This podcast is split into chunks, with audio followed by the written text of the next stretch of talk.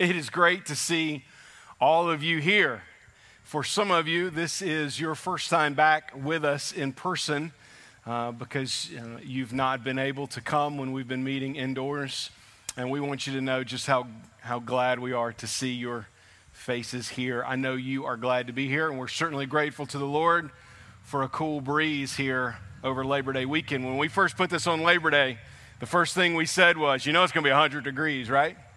Well, we underestimated the Lord, so we're uh, grateful that it's uh, that it is nice and cool, at least in the shade. So if you're in the sun and you get hot, there's water right over here, ice water. You come get some. Don't worry about getting up moving. Parents with kids, if they run around, if they've got to eat their lunch a little early, whatever, it, they're fine. I'm just glad that we can all be out here uh, together today. We are going to continue this morning in our series in Genesis. If you've not been with us, though, over the last several weeks, I want to just briefly catch you up uh, because we're picking up really in the middle of a story. We're picking up at a turning point uh, in a, uh, one of the most famous stories in Scripture, probably the most well known story in the book of Genesis. So, we are going this morning be in Genesis 8. We're going to look at the whole chapter of Genesis 8 and parents with kids that are already getting restless on the blanket. It's fine. I'm, I'm, I'm not going to preach the full amount that I normally would, although there's not a clock in the back, so I can't promise you anything. Um, but up until this point, here's, here's what we've seen God created a good world. And he stepped back and called it good. And for God to call it good means that it was perfect, meaning from our vantage point, it was completely without sin. But then Adam and Eve chose to disobey God, ushering sin into the world. And what we saw quickly for a couple of chapters was just this spiral into a wicked world that happened over the course of generations to the point that every human being on the face of the planet their minds were only after evil always, the scripture tells us. But God found favor with one man. His name was Noah.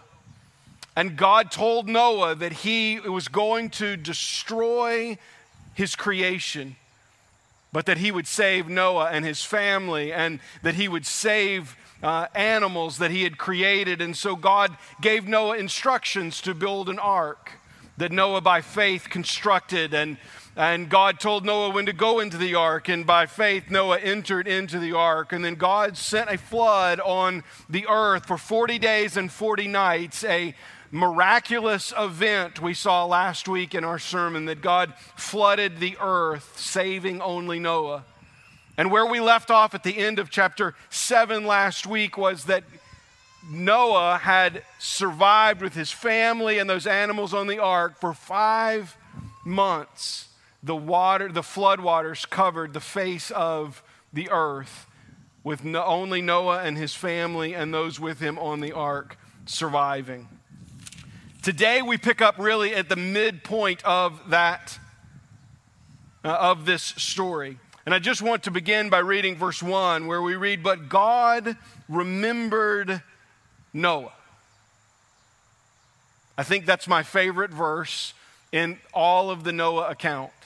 You see, it's from chapter 6 through 9 really tell us the greater story of what happens with Noah. But of all of those verses of this entire story, I really think this is my favorite line. That when things seemed the darkest, when the floodwaters had covered the earth for five months, the Bible tells us God remembers Noah. And so, while last week we saw the flood of God's judgment, because God thinks of Noah, we are able to see the ark of God's grace together this morning. This story begins with the inhabitants of the ark being saved from the flood, and God dries out the ark. The Lord remembers Noah here and causes the flood to cease. We continue to read there in verse 1 God remembered Noah and all the beasts of the and all the livestock that were with him in the ark, and God made a wind blow over the earth, and the waters subsided. The fountains of the deep and the windows of the heavens were closed. The rain from the heaven was restrained, and water receded from the earth continually. At the end of 150 days, another five months, the waters had abated. And in the seventh month, on the 17th day of the month, the ark came to rest on the mountains of Ararat. And the waters continued to abate until the 10th month. In the 10th month, on the first day of the month, the tops of the mountains were seen. Here we see that God remembers Noah. Now, don't think for a moment that when it says that God remembers Noah, that it's as if God sent a flood on the earth and then walked away and five months later said, Oh, yeah, there's this guy Noah that I told to build an ark. Maybe I should go and see how he is doing. Anytime we see, particularly here in the book of Genesis, that we're told that God remembers someone, and we see this both in the life of Abraham and later with Rachel, the scriptures tell us that God remembers them. And when God remembers someone in Genesis, it is to tell us that He is extending mercy to them at a time when all hope seems lost. This weekend, we've been watching uh, the Lord of the Rings trilogy at our house. Now, I don't often talk about movies, but I'm going to talk about a movie for just a moment. And most of you have probably seen or maybe read the books uh, that are the three books of, or the three movies, depending on which way you're approaching it, of the Lord of the Rings. And anytime you watch this with someone that's never watched it before, they always ask one question Why don't the eagles just carry the ring all the way to Mordor? Couldn't this have been like a five page book, right? Couldn't the, the big eagles if you've ever seen it, there's these big eagles that every now and then will show up in the story. And so someone will ask, well, why didn't the Eagles just carry the, carry the ring all the way and we wouldn't have to have this big journey and three movies and three novels about it? Well, do you know what the Eagles represent? Because this story was written by a Christian telling us things about God. In that story, the Eagles represent the divine grace of God that when all seems lost, and any time in those stories when the eagles show up, it's because the characters in the story all seems lost for them. They seem like there is no way possible for them to survive, and then the divine grace of God shows up in the story. That's exactly what happens here in Genesis chapter 8.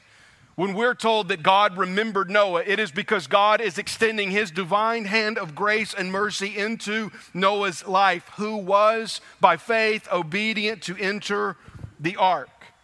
And the Lord remembers Noah and causes the flood waters to cease. Now, it's not instantaneous. God shuts up the fountains of the deep and closes the windows of the heavens, but it takes a long time. Noah and his family were on the ark for a year takes a long time for the flood waters to cease, but eventually they do. And we see the faithfulness of God and God reaching his hand into the life of Noah, who had put his faith in God to do so. Next, we're told that Noah tests the ground to see that it is dry.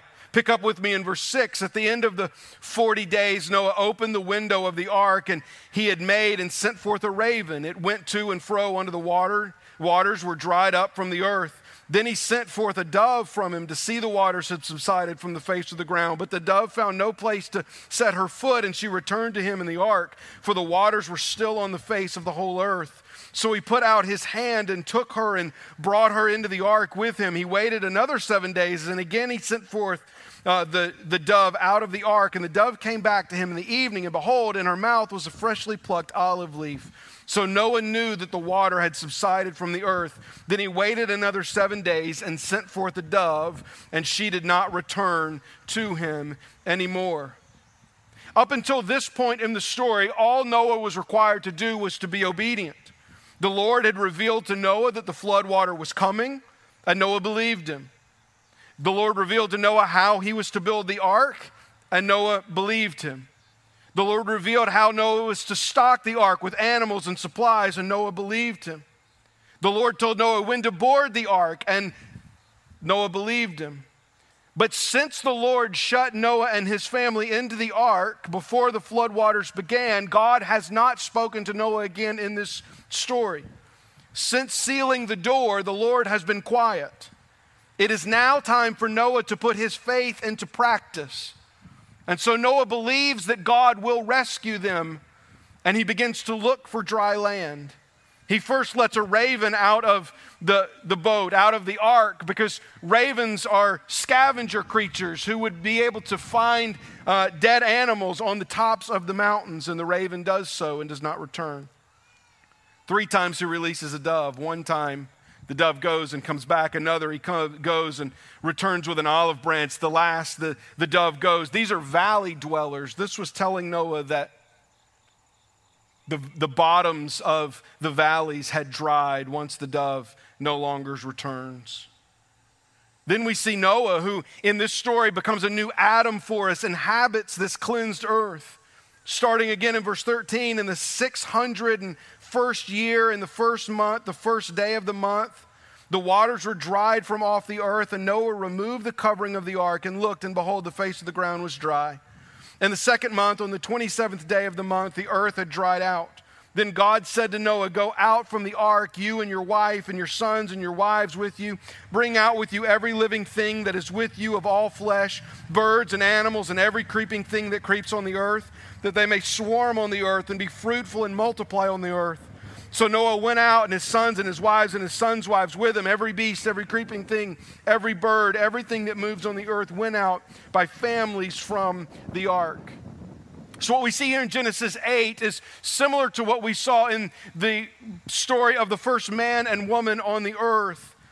As we saw last week in Genesis 7, Noah represents Adam for us in that he cares for animal kind, just as Adam and Eve were instructed to do so in the garden that God called good and had given them dominion over to care for that creation. And it was Noah's responsibility to care for those animals on the ark. And now Noah and his family and those animals with him are able to inhabit the new earth. Noah represents for us a new beginning for mankind. As Adam and Eve were the first peoples that God had created, Noah and his family will now also repopulate the earth. Noah will now represent mankind, being that which God had saved from his judgment and placed on the earth that God is now making new with those that he saved on the ark. And we see this as a new beginning for mankind.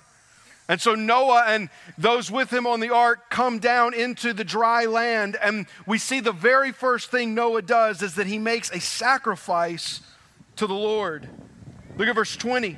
Then Noah built an altar to the Lord and took some of every clean animal and some of every clean bird and offered burnt offerings on the altar. Noah's first act on dry land is to worship God.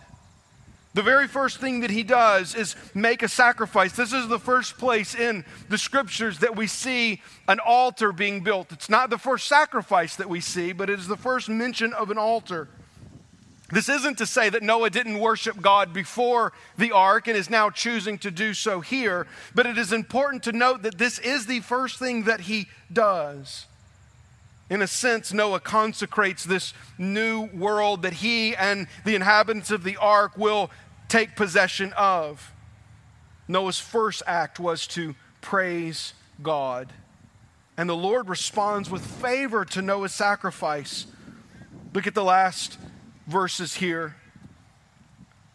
It tells us that when the Lord smelled the pleasing aroma, the Lord said in his heart, I will never again curse the ground because of man, for the intentions of man's heart is evil from his youth. Neither will I ever again strike down every living creature as I have done, while the earth remains, seed time and harvest, cold and heat, summer and winter, day and night shall not cease. It's interesting that this chapter begins uh, with God being described in a way that's, that's very human, right? That he remembers Noah. And it's not to say that God, as we've said, remembered Noah in a way that we would remember something that we've set it aside and, oh, yeah, I remember where I put my keys or I put my cell phone. God didn't remember Noah in that way. And this, this passage ends with God doing something else that humans do, and that is to smell something oftentimes here we'll walk out in our parking lot, and uh, it would have been helpful if they would have done it, and we could have could have smelled it today. But more often than not, when I walk in the parking lot to leave uh, to leave work, I smell something. Do you know what I smell? Burger King, right? Because there's always smoke rising out of that Burger King. They're always, I don't know, maybe it's fake, maybe it's just something they put in the air so people will smell it. But we're, we're used to smelling things, and, and smells make us think of things, and they make us remember things, and they make us feel certain ways. And so, what we have here is God being described in a human term so that we can understand it. It's not like Noah built this altar and sacrificed this animal, and somehow that smoke rose up out of that altar all the way into heaven, and God smelled it with his nostrils. No, it's just he's, something's being described to us here so we can understand it in human terms. Read it like this Noah's actions please God. That by faith, Noah was obedient, obedient in this story from beginning to end that Noah obeyed God when God, Noah believed God when God said a flood would come, and Noah obeyed God when he said, build the ark and enter it. And now Noah exits the ark and makes sacrifice to God. And the Lord responds to Noah's sacrifice with favor. The sacrifice that Noah offers to God pleases God, and God looks upon that sacrifice and it stills his wrath against sinful man. And the Lord makes a promise here. Now, next week we are going to, in chapter 9, consider the fuller account of the covenant that God makes with Noah. So I'm only going to deal with it briefly here this morning. But what we see is God make a promise to Noah that he will never again curse the ground because of man. We see the grace of God here in this story, in that because Noah was faithful to God, God stills his wrath. And he says, Never again will I strike down every living creature as I have done here. And then that verse 22 says, The earth will remain seedtime and harvest, cold and heat, summer and winter, day and night. They shall not cease. That, that what we're seeing is God is saying life will go on. God will not judge the physical world in the same manner that he did here with Noah ever again. We'll see more about that promise and the sign of that promise in chapter 9 next week. But know this from this text we deserve that wrath of God. Notice what he says For the intentions of man's heart is evil from his youth. We're told in no uncertain terms that man deserves the wrath of God, and yet God chooses to offer grace and mercy towards us. Everyone who has lived since Noah this verse has been true for. Everyone sitting here in this field today, this verse is true for. The intentions of our heart is on evil even from our youth, and yet God allows us in His grace to remain. the sacrifice of Noah pleases God, and God relents His wrath and is no longer seeking to destroy the world. But know this this is but a temporary reprieve. The relief that God offers mankind from his wrath is but temporary because a fuller judgment is coming. But there is good news for us today. Just as we saw Noah replaces, in a way, Adam for us, that he becomes a new Adam, one would eventually come upon the scene who would become a new Noah. His name is Jesus. And Jesus Christ, as the new and better Noah, forever satisfied the wrath of God for all who have faith in him.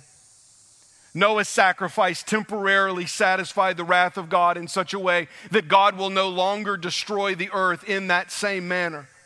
But Jesus' sacrifice is far greater than Noah.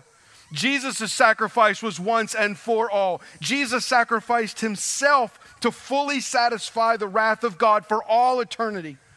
2 Corinthians 5:21 tells us for our sake he made him to be sin who knew no sin so that in him we might become the righteousness of God. Genesis 8 tells us that Noah took one of the clean animals off the ark and sacrificed it to God and that sacrifice pleases God. But when Jesus comes, the New Testament tells us that it's not an animal that he sacrificed, but that it was his very self. The Son of God died in our place, fully pleasing God for all eternity, making that sacrifice once for all. In Hebrews 9:26 we read for then he would have had to suffer repeatedly since the foundation of the world but as it is he has appeared once for all at the end of the age to put away sin by the sacrifice of himself. The sacrifices that we've already seen made here in our study of Genesis in Genesis 3 and Genesis 4 and Genesis 8, and those that will happen after this in Genesis and throughout the Old Testament go on and on till Jesus, but none of them were perfect sacrifices. None of them were sacrifices that would apply to everyone who would believe for all time into eternity. But now that Jesus has died in our place, no more sacrifice will ever be needed because the perfect sacrifice has been made. Remember how this account began.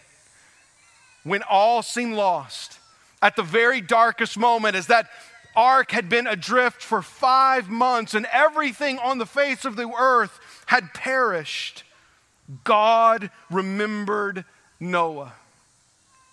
And here's what the scripture tells us at just the right time, God remembered us. And in remembering us, He sent Jesus Christ to die in our place. God remembered you, my friend. Whoever you are, whatever you've done, know this God remembered you. And God sent Jesus to die in your place, that if you would put your faith and hope in Him, He would rescue you just like He rescued Noah. That while everything else suffered the judgment of God in Noah's day, Noah and his family were saved. And by the sacrifice of Jesus, here is what is offered to you today that if you will put your faith and hope in Jesus when all else seems lost, in the very darkest moment, God will remember you. God will reach into your heart and take a heart of stone and turn it into a heart of flesh. God will look upon you in darkness and bring light into your life. God will take that which is dead and make it alive if you will do only what Noah did. Not live a righteous life, not, not keep a list of do's and don'ts and, and make sure that you have more do's that you do than, than the don'ts that you don't do. No, all that's expected is what was expected of Noah faith. Noah believed God, and because he believed God, he was righteous before God.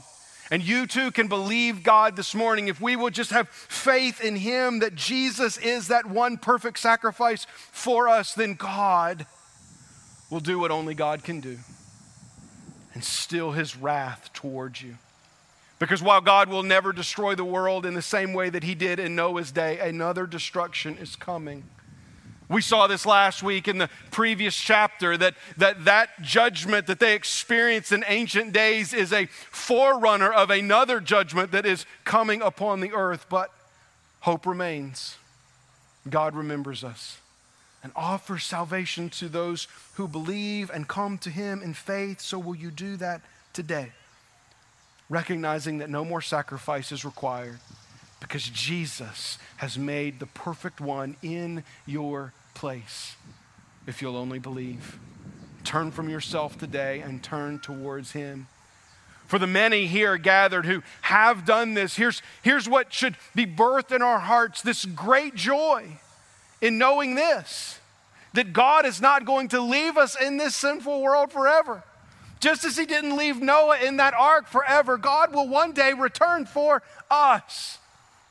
We don't know if that day is today or tomorrow or another millennia or two or even longer away, but know this God will be faithful. God will remember his people. And just as God remembered Noah in that ark that day, God is going to remember those whom he has redeemed, who he has sealed, who he has saved, just as he did in that day. And so here's what we celebrate that we have embraced that one sacrifice for all, and we are now f- secure in the ark of God together, awaiting the assurance of our salvation at his return. Let's pray together. Father, we thank you that you remember us, that you know us by name, that you love us and Father, I pray for the one maybe seated, seated here in this grass or watching with us online right now who, who would say, I've never put my faith in Jesus. I've always tried to do it my own way. God, would they come to you in faith, we pray? Would they believe now as Noah did, trusting you for their salvation. For the many, God, we stand here in this moment to sing, recognizing that if we are in faith in Christ, we are no, no longer under the wrath of God, that we have nothing to fear, that there is no judgment coming upon us because Jesus died in our place so that we may have life fully satisfying God's wrath to never be poured out on us, we pray. In Jesus' name, amen.